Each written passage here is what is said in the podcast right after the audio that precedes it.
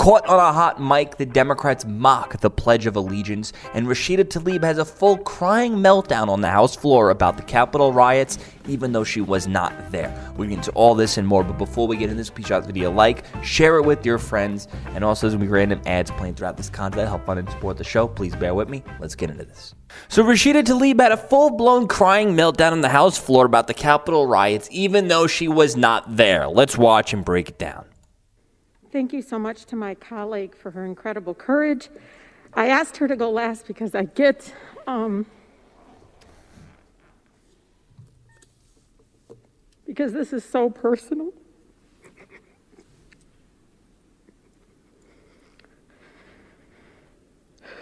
this is so hard because, as many of my colleagues know, my closest colleagues know, on my very first day of orientation, I got my first death threat.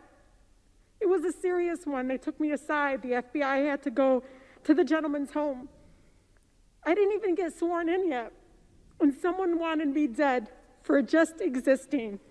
Now she knows how we feel on a daily basis when Bernie bros go and shoot up Republican baseball games and when libertarians get beat up by their own neighbors. I mean, hmm.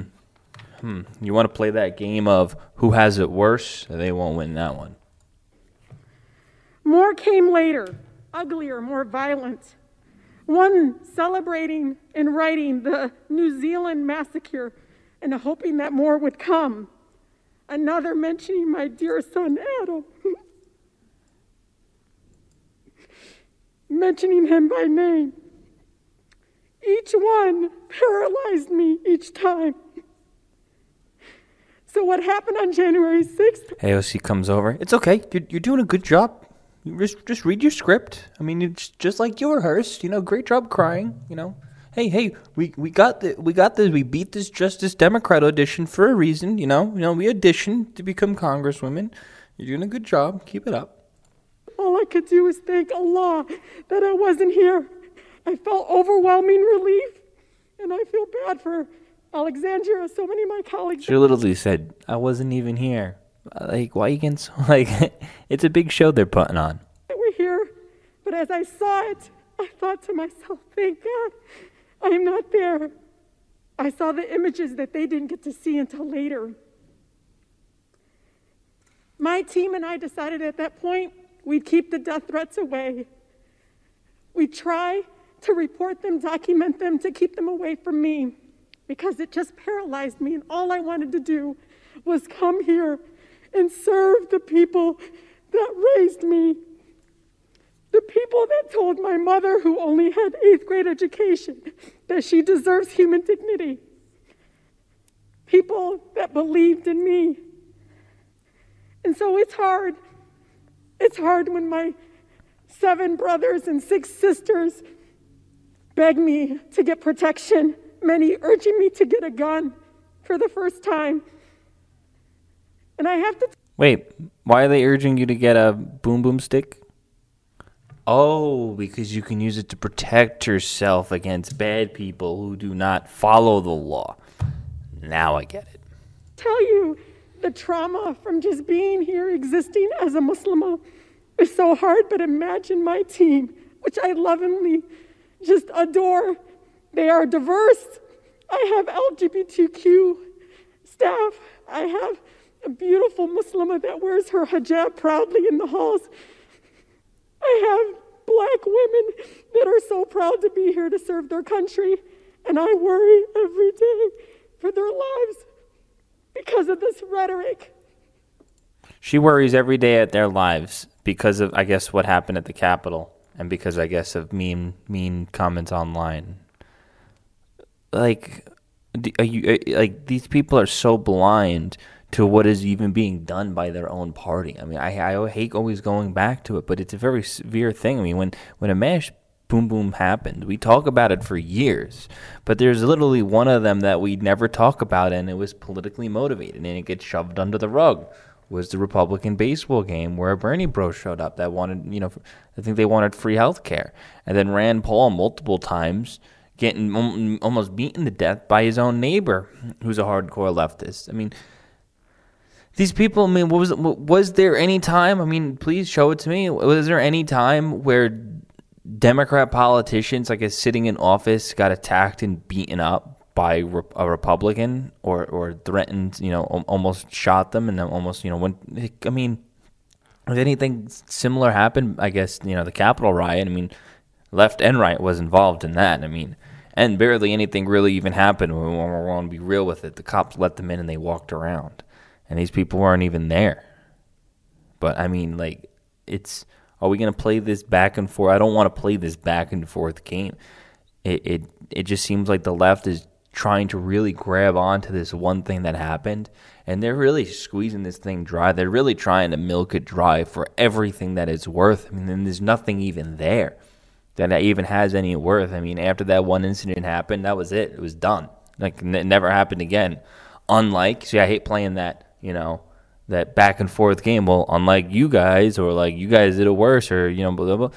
Like I, I hate playing that back and forth game, but you, you kind of have to because the left created this type of um, envi- environment, this political environment that we're in right now. I mean, every single day. I mean, over the summer, you had tens of thousands of small businesses just fearing for their for their lives. People were fearing for their lives when the Democrat mobs hit the street. I mean, people actually lost their lives. And you can look up hundreds, if not thousands, of videos of people crying about the destruction that was caused and how scared they were. But you know, those people won't get any airtime because there's there's agendas. I never thought that they would feel unsafe here. And so I ask my colleagues to please try not to dehumanize what's happening. This is real. And you know, many of our residents, from the shootings in Charlottesville to the massacre at the synagogue, all of it, all of it is led by hate rhetoric like this. And so I urge my colleagues to please, please take what happened on January 6th seriously. It will lead to more death, and we can do better. We must do better. So, so, so much unity.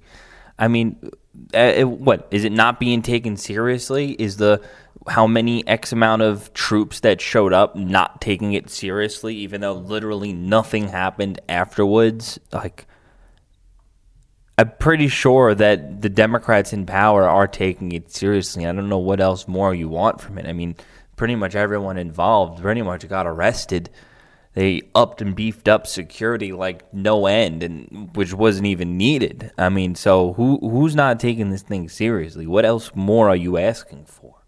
They're, what they what they want is what their end goal is to have MAGA classified as a T organization. So this way, we can't have our protests, we can't have our rallies, we can't get on the ballot. That's what they're trying to do because they fear this MAGA movement because the MAGA movement is still growing every single day. Even though Trump is out of office, I mean, his, he's got more support than ever, which is kind of ironic because how can a guy that won an election and then only gained support within four years still ends up losing the election? And it makes absolutely no sense at all. And the Democrats, at the end of the day, they know that. They they know. They saw how many counties Biden won. They saw how low energy he is. They see how low energy their whole entire base is, just low energy. Uh, that's why they have to literally ship ballots in front of them just for them to fill it out. And so it's they know they're they're scared of a, of a lot. They're scared of this growing mo- MAGA movement, and they know it's going to lead to their demise of of their quest for infinite power. So, you know, that's the Democrats for you. They pull out all the stops, they pull out every dirty trick in the book, and they're going to try to do anything to squash us, to destroy our lives. I mean, obviously, that's, you know, they, they've been doing it with me, trying to destroy my income, trying to kick me off the internet completely. But, you know, that's why I have a Patreon. You guys can support me there. But the Democrats got caught on a hot mic about the Pledge of Allegiance. Listen to this.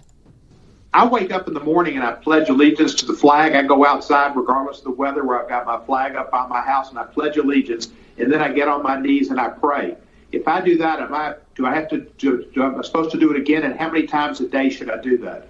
I think you should do it at least every hour. So I think Cohen was pretty much mocking, like, "Oh, I don't do that." Uh, you know, I think I think he was making fun of people being so uh, godly and countryly, and then they're they're just mocking it. They're making mockery right now. I remember the first grade we had something like this. I remember too. I remember on Fridays at 10 o'clock, we ducked below our desks because of a nuclear bomb. Right. Congressman what? Gaetz, your reaction.